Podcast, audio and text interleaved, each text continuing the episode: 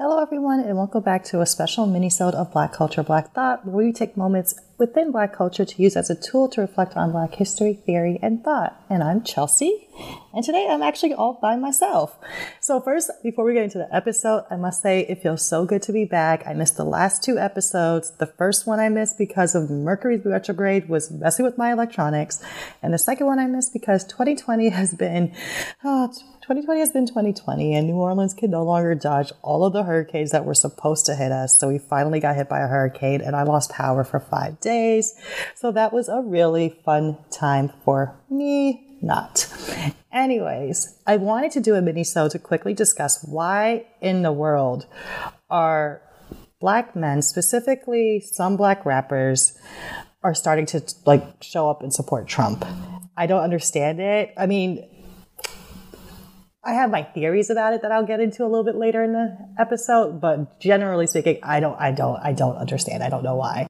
So both Ice Cube and Lil Wayne met with Trump, and I don't know, threw their support behind him because of his two-page platinum plan, which I just want to stop here for a second to talk about the capitalist nature of the name. Like, you are not going to win over the Black community with a name that has platinum in the title just because it has platinum in the title. Black people want more than just superficial economic gains. Well, some people, because Ice Cube and Lil Wayne were definitely feeling the plan, and fifty Cent, I don't know, fifty was like...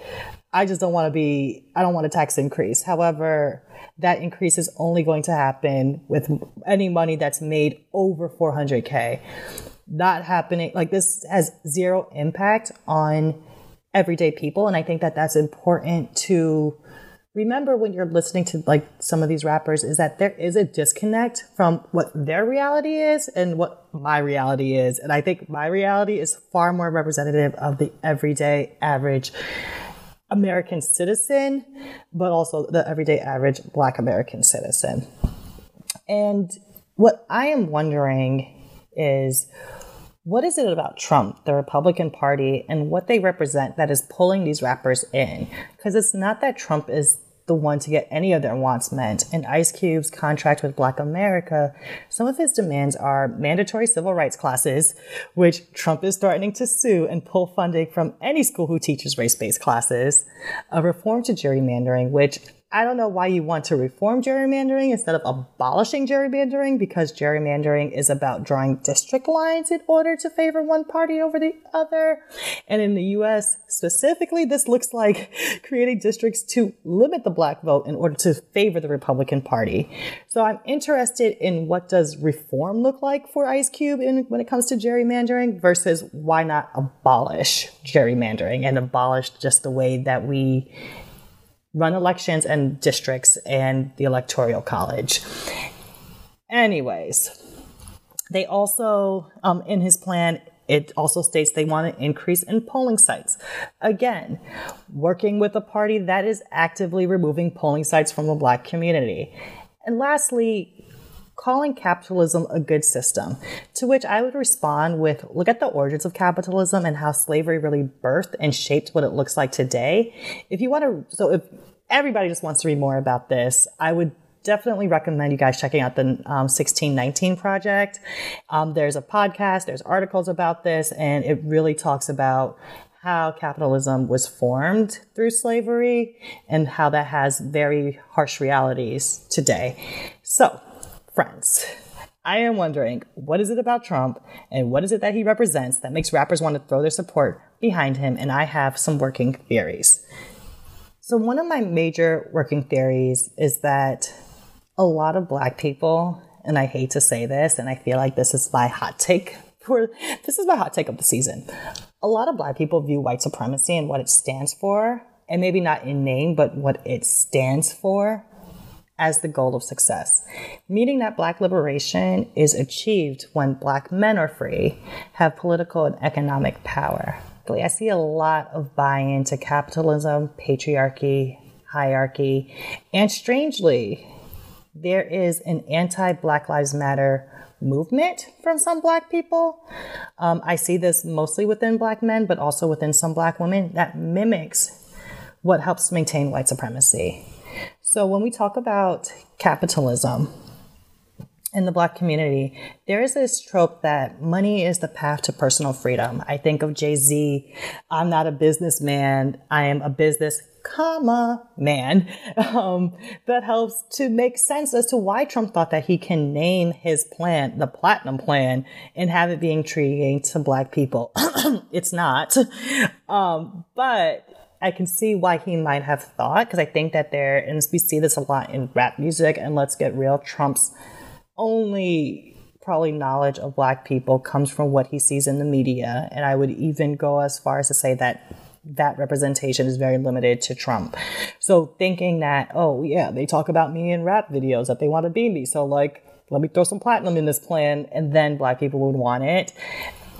It, it might be working for some Black people, but not all Black people. Uh, but regardless of that, you will not have any liberation under a capitalist framework. Capitalism in nature needs someone to oppress in order to be successful. So while you might make economic gains for some Black people, who in, do you need to impress in order to make those gains? And how comfortable are you now going from the oppressed to the oppressor? So that's why capitalism ain't it. And then you have this anti-Black Lives Matter movement that's happening within the Black community. So what I don't want to say is that these, I'm not saying that these people are anti-Black lives. I think that they're anti-all Black Lives Matter. And specifically that this movement was started by Black queer women, and that it tries to center Black, gay, and trans lives is extremely off-putting for some people. And this literally takes me into my last point, is how many times have you heard that you are Black first before you are a woman, or you are Black first before you are gay? The problem with this statement is that that's not how identity works. You cannot put one identity to, fo- you cannot put away one identity to focus on another identity.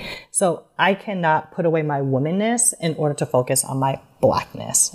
I am a Black woman, and that's how I walk through the world every second of every day. I cannot erase my womanness in favor of my Blackness. Also, Blackness does not equate to Black men solely, but all like that's like that's the most important important thing.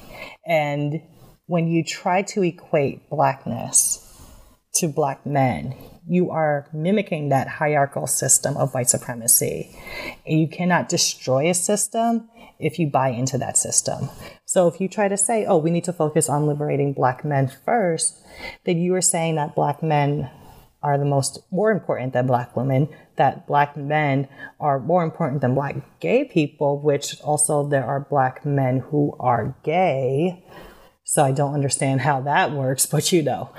I have no words, so I, maybe I don't know. But anyways, if your idea of destroying a system is by simply being included in that system and then therefore mimicking the harms of that system, you will not be able to destroy it. You are only expanding it. We as Black people need to not want a seat at the white supremacist table. We must want a whole new table with a new meal. One made by your grandmother's foot in the pot, because we need to feel that ancestral struggle, love, and soul. Hell, maybe it's not even a fucking table. Maybe we need to envision a new way of dining. So I say all of that to say that we cannot fall into the trap that so many of these rappers are falling into. Trump's promises mean nothing other than him speaking and taking up precious air.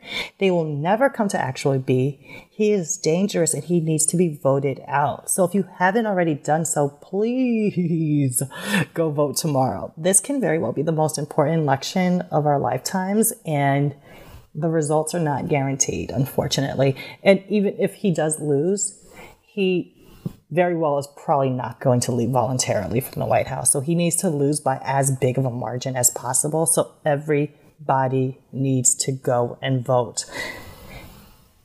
Thank you all for tuning in. If you enjoyed this very short episode, please hit subscribe to be notified as soon as a new episode drops. You can also leave a review. We'd love to read them, and tell your friends to tune in as well. Last but not least, you can follow us on social media. We can be found at Facebook at Black Culture Black Thought, and on Instagram at Black Culture underscore Black Thought.